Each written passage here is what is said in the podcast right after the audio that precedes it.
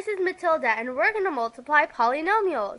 To multiply polynomials, you have to distribute. So let's distribute x.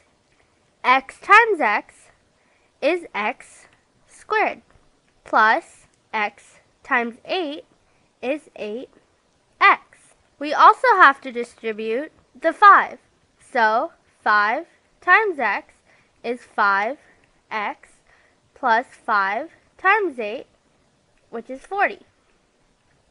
Here we can combine like terms. 8x plus 5x is 13x.